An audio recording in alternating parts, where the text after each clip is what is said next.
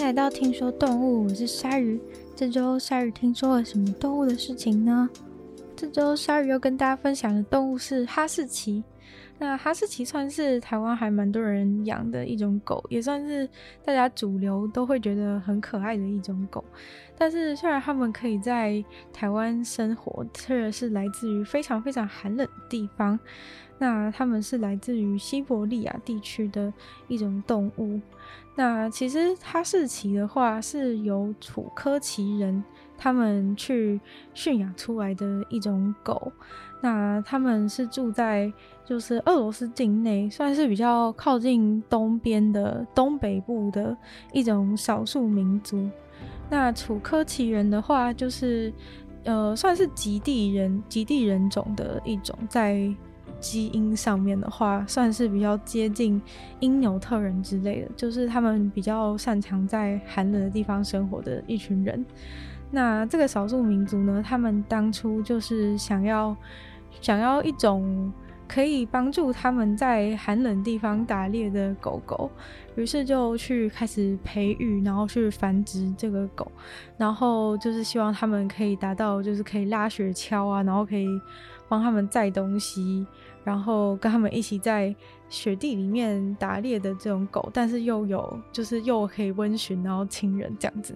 那反正他们最后就是成功了，成功的驯养出了这种狗。然后就是今天我们所看到的哈士奇。不过其实哈士奇并不是他们当初就是那种第一代就是训练出来就是哈士奇。一开始的话是有一种叫做楚科奇犬的狗，是他们一开始真正驯养出来的。不过过了很久之后，就演变成了今天大家看到的这种哈士奇。那一般我们看到的哈士奇，它的名字的话，应该是叫做西伯利亚哈士奇，对，因为后来其实有更多不同种类的哈士奇，然后有一些哈士奇也是被拿来就是参加一些哈士奇那种拉雪橇比赛之类的，对，在阿拉斯加那边就是有特，就是每年都会办就是这个拉雪橇的比赛，然后那里的话就是主要是阿拉斯加的哈士奇。在主场这样子，对，因为他们那边，嗯，后来就是有把原来的西伯利亚哈士奇跟其他的狗一起去配种，然后训练出就是可以跑得更快的、更快的狗狗。但是这就跟呃我们一般看到哈士奇，他们原来的。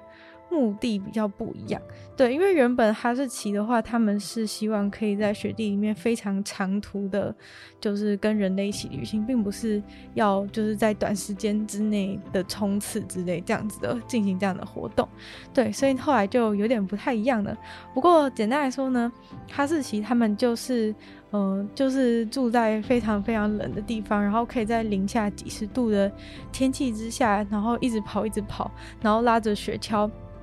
在一种神秘的身体状况之下，就是他们可以维持很久的时间不吃东西，或是只吃很少的东西，就可以跑很远很远的一个路程。那哈士奇他们因为在几千年前就已经被楚科奇人设计成专门用来拉雪橇的狗狗，所以他们在这种极寒冷的地区还是可以有非常耐操的一个身体。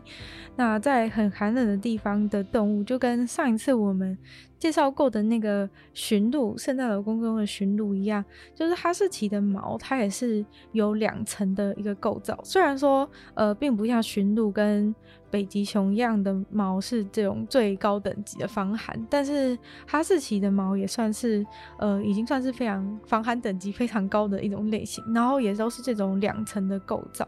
里面的那一层的话，一样是会比较短，然后比较。保暖密集的这种，然后外面的那一层的话，毛会比较长，然后盖在盖在外面，然后也是有调节的这样的作用。那哈士奇的话，它们还有特别的就是它们的眼睛的形状，它们眼睛的形状就是跟一般的狗比较不一样。其他很多狗的话，我们通常都会靠它们的眼睛是一个比较这样凸出来的一个形状，但是哈士奇的眼睛是除了是没有凸出来的之外，还是有点斜斜的眼睛，然后有点像是一个坚果的形状的感觉。那其实这个形状的眼睛是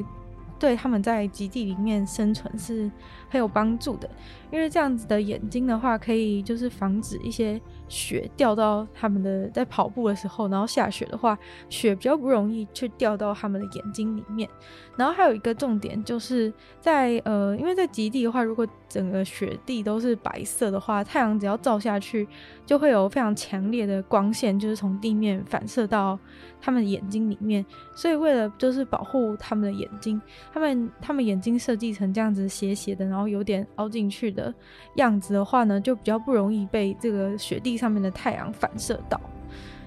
然后最酷的事情就是他们的这个长长的，然后很蓬松的这个毛，他们的尾巴的毛的话，就是可以在他们睡觉的时候，可以直接把毛就是挡在脸的前面，然后把整个身体包裹在一起，所以睡觉的时候就非常的温暖。但是很多人可能会对哈士奇有一些误会，就是觉得它们长得很像狼，还蛮凶的，应该可以帮自己家里当看门犬吧。不过这其实是就是完全错误的一个想法，因为哈士奇的个性是非常的友善，然后跟谁都会当朋友的类型，所以就算是有陌生人或是坏人想要闯入你家，他可能还会高兴的跟他打招呼，然后跟坏人一起玩。所以一点用处都没有。不过，呃，有一些其他的动物话，有可能会因为哈士奇的长相就退却，是没错。但是，呃，哈士奇在基因上虽然说是跟一种，呃，同样是在西伯利亚地区的一种已经灭绝的狼基因上是还蛮接近的，不过个性上却完全的不一样。所以，就是不要把哈士奇当成你的看门犬。除此之外，哈士奇甚至可能还蛮爱交朋友的，就是可能他们呃会发现他们常常会发出一些呃怪叫，就是没事的时候就是发出一些怪声音等等的。但是因为他们的这个发出的一些叫声啊，就是可能在十里外的另外一只哈士奇都听得到，所以你觉得他可能一个人在那边就是自言自语的叫来叫去的感觉，但搞不好其实就是十里外有另外一只哈士奇正在就是接收他讲的话这样子。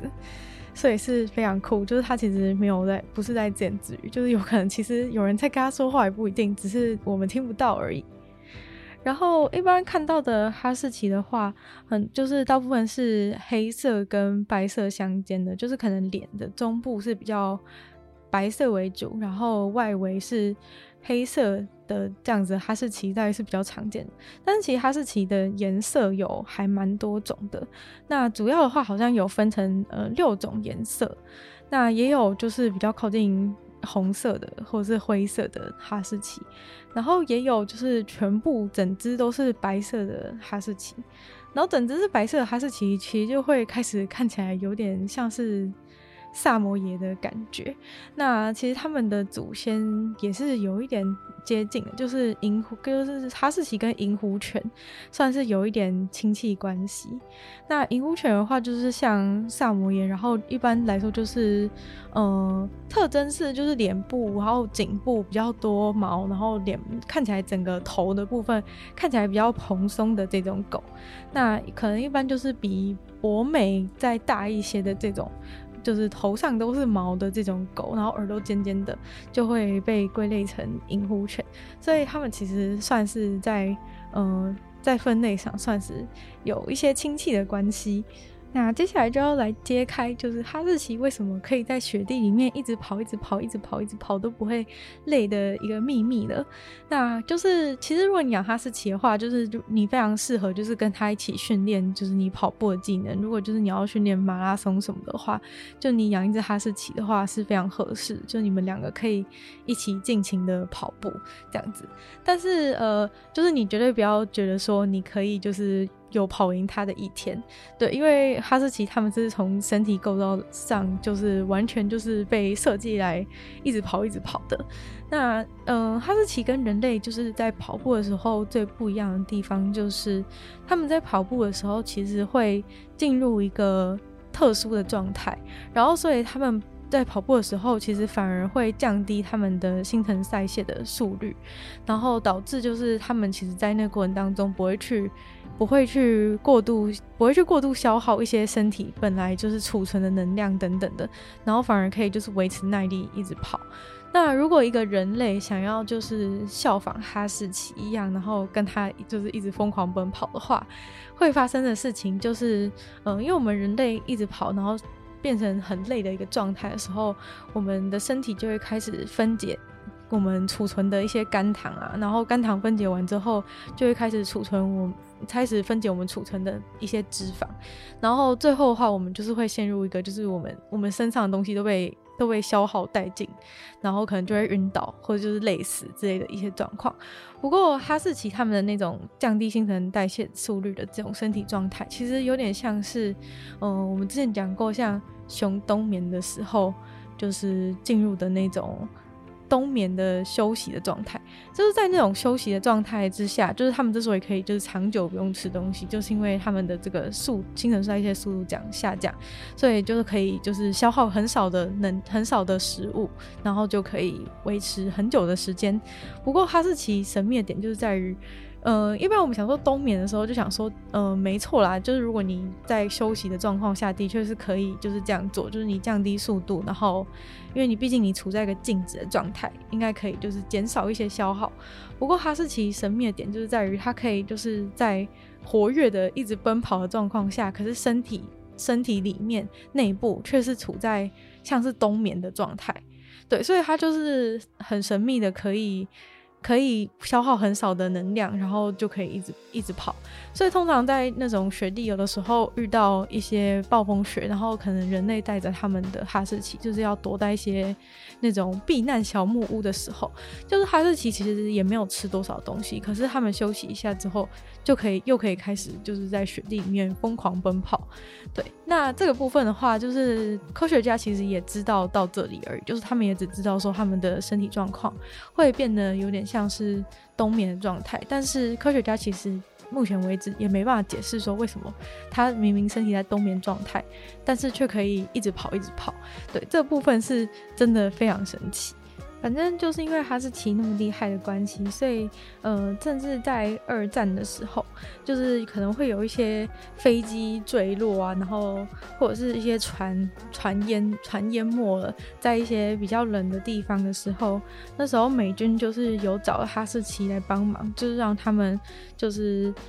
拉着雪橇，然后载着那些救难人员到那些冰天雪地的地方去找那些坠机的坠机的飞行员之类的。对，那其实哈士奇就是成为一个非常流行，就是全球闻名的狗，其实是还蛮最近的事情，就是大概是可能从嗯一九一零年代的时候，哈士奇其实才被。引进就是阿拉斯加，像刚前面讲说，就是有阿拉斯加的哈士奇，但其实那都是后来后来才繁衍出来的育种出来的的其他的狗，那就是从那个时候就是被引进引进阿拉斯加之后，阿拉斯加就变得非常的热爱。哈士奇的一个地方，那后来也是有发生了一些发生一个小故事，然后哈士奇就是不只是在阿拉斯加，就是算是红遍了整个就是美国啊，还有加拿大的地区，然后后来就变成一个世界闻名的狗狗。那这个哈士奇的故事呢，其实是这样的，就是在阿拉斯加有一些地方其实是很，呃，就是很偏远，然后交通工具其实都。不太能够抵达的一些村庄非常的多。那虽然说就是在比较热闹的地方是有火车会到的，但是很多村庄都还是完全就是跟那些跟那个大众运输工具是就是超远。然后当雪下真的很大的时候，你也没有办法。你也没有办法开车移动，就是各种状况，所以其实，在那种极端的环境之下，就是哈士奇大的雪橇还是一个非常重要的交通工具。那反正曾经就有发生过一件事，就是在阿拉斯加的某个乡村里面，就有人就是有人生病了，对，然后但是他生病就是需要一种药。但是就是他们那边就是没有没有这些东西。然后虽然说呃已经有药，就是运送帮他们运送到就是离他们最近的一个火车站，但是离他们最近的那个火车站离那个村庄是有大概九百多公里。对，就是火车站离那个村庄有九百多公里，所以就算药已经成功的抵达那个火车站。就是他们还是没有办法去取得那个药，然后又下着大雪，反正天气状况就是非常的恶劣。然后后来就是为了要就是传递这个药，所以就派出了就是哈士奇大军，然后总共就是有。那一趟旅程总共有一百多只哈士奇参加这个活动，然后还有二十几个就是呃哈士奇领航员的人类，就是带着哈士奇搭着雪橇，然后就是去运送这个运送这个药。然后他们运送的方法是就是在那个九百多公里的路程当中是。嗯、一定是必须要用接力的方式来进行。那首先就是他们是就是两头的两头都有都有哈士奇在往中间点靠近这样子，然后再传递。但是这两这两个方向的哈士奇大军都必须要接力，因为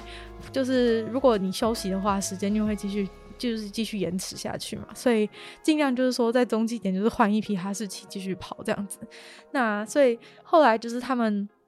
嗯，就是哈士奇们就是一直疯狂的奔跑，然后最后就是有成功的把这个药，就是花了好几天的时间，但是其实已经算是很快的啦，尤其是在那个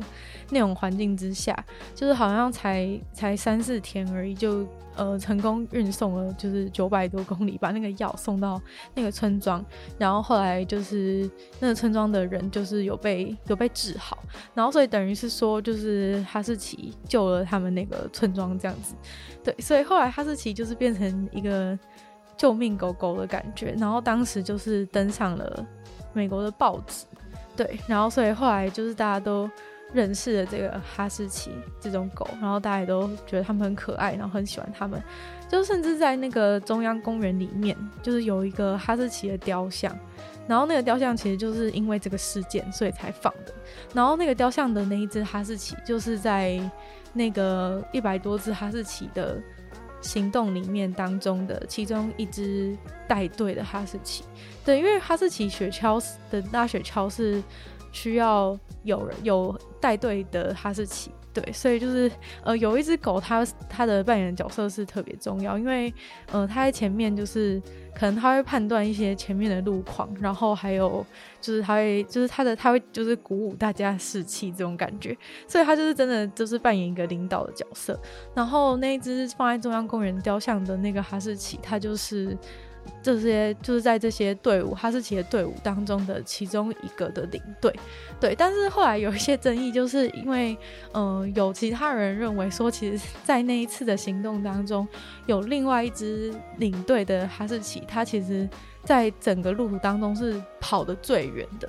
然后也遇到最多困境，然后。就是顺利的通过的，有另外一只大家觉得比较更劳苦功高的哈士奇，但是因为这一只后来被放过去的哈士奇好像是好像是最后抵达的那一只，所以嗯，就是有人就觉得说应该要放另外一只哈士奇，而不是放这一只哈士奇这样子。然后另外一只哈士奇就是他在路途中的确是遇到了一些蛮危险的一个事情，然后就是有可能他们全部人都会死掉，就是在那个运送的路途中。刚好就是发生了，就是很有点类似暴风雪之类状况吧。然后就是整个就是烟雾弥漫，然后大家就是就全部人都看，全部的哈士奇都就是有点看不到路之类的。然后人当然都是很惊慌。那时候他们就是载着药，然后但是在那个时候他们其实已经有点、有点、有点迷失方向，然后有点没办法，就是风雪有点大到没办法继续。继续跑下去，然后一定要找一个地方休息。可是就是在整个迷迷雾当中，其实你根本不知道说要去哪边，就是稍微避一下，或者是稍微休息一下。然后那一只领队的哈士奇，就是他就是知道，就是我不知道他怎么知道，但是他就是知道说有一个地方有一个小屋子，然后所以他就带着所有人跑去那个小跑，带着所有的哈士奇跟那个那个那个人类。跑去那个小屋子里面休息，就是反正他就是在一个迷雾，就整个完全看不到任何东西的情况下，就是连手伸出去都看不到的那种。那种雾当中，他就是找到说，哎、那边有个屋子，就是我们过去那边休息吧。然后，所以后来大家都成功的在那里，就是度过了那一场风雪。然后后来隔天，就是他们又继续的行动，这样。然后，所以如果等于说如果没有，其实如果没有他，就是如果没有他发现那个就是小屋带大家去避难的话，就是可能这一趟送药的行程就是没有办法成功，所以所以很多人都觉得说这一只这一只哈士奇才是才是最伟大的哈士奇，对。但是就是可惜的，就是它没有被放在中央公园这样子。但我是觉得，就是 其实可以不用争执那么多，就把每一只哈士奇都做一个雕像放在那个公园里，大家应该都会很高兴。毕竟就是哈士奇这个东西应该是越多越好嘛。嗯，那反正就是因为有了这个事件，然后后来就是哈士奇这个物种就是在在美国整个大盛行，然后也越来越多人开始养哈士奇。然后后来就是变成一个世界闻名的狗。那最后就来分享一下，就是哈士奇的蓝眼睛吧。对，就是我发现这个世界上的人，就是原来对蓝眼睛真的是非常的执着。就是很多人都会说，有蓝眼睛的人就是最漂亮的人。然后大家都好像对蓝眼睛就是有某种。某种神秘的执着这样子，但是我没想到原来对狗的蓝眼睛大家也是如此的执着。就是当我在查哈士奇资料的时候，就一大堆人就是在疯狂沉迷于就是哈士奇的蓝眼睛，然后也非常想要知道，就是在呃学界也非常多人都非常在乎，就是哈士奇就是怎样的基因，为什么它的眼睛可以是那种那种清澈的蓝色，然后那么漂亮之类的。对，但是其实我没有特别喜欢就是蓝眼睛，也没有特别喜欢哈士奇的蓝眼睛。对，甚至其实我觉得有蓝眼睛的哈士奇的眼神看起来特别呆滞，就是我觉得虽然是很喜感，但是对我来说不是一种着迷的感觉，是一种。就是喜感的感觉，对。但是不管怎么样，大家似乎就是特别热爱，就是哈士奇的这种蓝眼睛。但是哈士奇的蓝眼睛也不是就是每一只哈士奇都有吧？就有一些哈士奇的眼睛是跟其他的狗比较类似，就是是黑色的，对。然后有的哈士奇的话，也有可能是一只眼睛是有蓝色，一只眼睛是没有的，对。那反正就是科学家非常在乎哈士奇的蓝眼睛的事情，所以他们就是做了，就是为了哈士。之前蓝眼睛就是展开了一个就是大计划，就想要知道说他们 DNA 里面到底是什么部分造成了他们可以拥有这个酷炫的蓝眼睛。那结果，嗯、就是他们调查很多很多很多东西啊，因为就是也有别的别的狗，像一些澳洲的那种三色的牧羊犬，他们也是有一些有一些。这种这种品种的狗里面会有一些蓝眼睛出现，所以他们反正他们就是很着迷这个蓝眼睛就对了。那后来就是他们蛮幸运的，就是找到了六千只六千只哈士奇的 DNA 样本来去做这个研究。那这个六千只哈士奇的样本，其实在这种狗类的研究当中，其实是非常不容易可以拿到这么多的。样本的，因为就是一般来说，就是你要找你要找那些狗的主人，然后请他们给你狗的 DNA 之类，其实这是一个非常非常麻烦的过程。所以其实过去的话，很多研究狗的 DNA 的研究，其实都都样本数都非常少，可能就是说几十只，甚至有可能有一百只狗的 DNA 样本，那个时间其实就已经算是。算是很厉害了。那这一次这个蓝眼睛的蓝眼睛的 DNA DNA 实验的话，是还有呃拿到六千只狗。那其实这好像都要感谢一个东西，就是那种在家里也可以测的那种 DNA 的的那种测试包，就不是最近还蛮流行，也不是最近啊，也过一阵子。但反正就是前阵子蛮流行的那种，就是你可能可以知道说你的祖先是什么人那种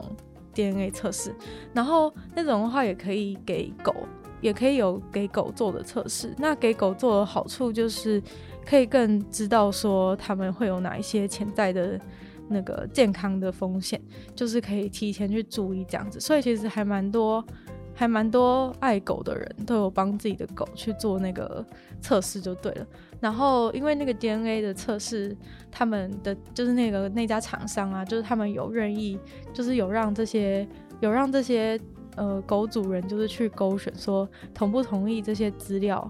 就是给实验需求来做之类的。然后后来就这些很，就是有这六千个狗主人，就是有有帮他们填写一些，就是关于他们狗的问卷，然后寄一些照片什么的。然后所以最后他们就获得了蛮完整的资讯去。发现就是为什么哈士奇的 为什么哈士奇的眼睛是蓝色，感觉就是很大费周章，然后就是想要知道为什么哈士奇的眼睛可以是蓝色的那样子。那反正结论上来说，其实是因为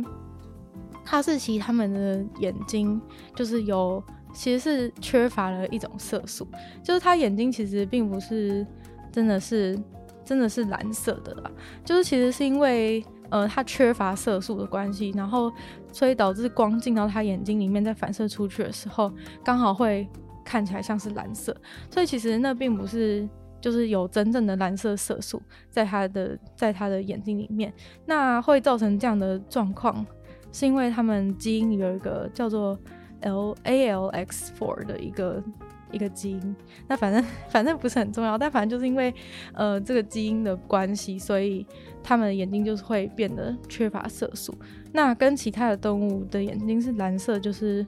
比较不一样。这样有一些动物的话，它是真的是有蓝色的色素。那这大概就是为什么，就是哈士奇他们有蓝色眼睛的比例其实是蛮高的，因为只要他们有这个 ALX4 的基因的话，他们很高几率就是会缺乏眼睛，就是会缺乏色素，然后呈现出蓝色的样子。但是其他的狗的话，蓝色眼睛之所以很少见，是因为他们这个蓝色就是造成他们眼睛有蓝色色素的这种基因是隐性的，然后所以等于说一定要同时有两个小 a 的两个。小 A 的时候，它才能展现出蓝色，就是蓝色的特质。对，所以呃，这就是为什么，就是其他狗的其他狗的蓝色眼睛是非常少见。但也许也是因为蓝色眼睛少见的关系，所以大家才会那么着迷于蓝色的眼睛吧。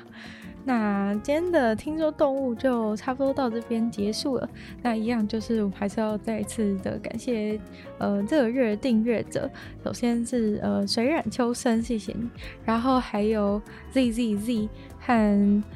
Alec Lee，对，那就非常谢谢你们的订阅。然后其他有兴趣就是加入订阅会员的朋友的话，也非常大家在就是下面的资讯栏就是有。Patreon 的连接，然后可以看看里面就是不同等级会员有不同的福利，然后大家可以自己各自选择。那就一样，希望大家喜欢就是听说动物的节目的话，可以帮我就是把它分享出去，然后在 Apple Podcast 帮我呃留星星，然后留个言，然后或者是在有留言区的地方留言给我，跟我讨论就是你对哈士奇的想法。然后呃也可以去收听我另外两个 Podcast，其中一个是。呃，女友的纯粹不理性批判，里面有时间更强、主题性、议题性的内容。然后另外一个的话是鲨鱼，会在每周二、四、六跟大家分享一些国际的新闻、新资讯。那就希望听说动物可以继续在每周五跟大家见面。那我们就下次见喽，拜拜。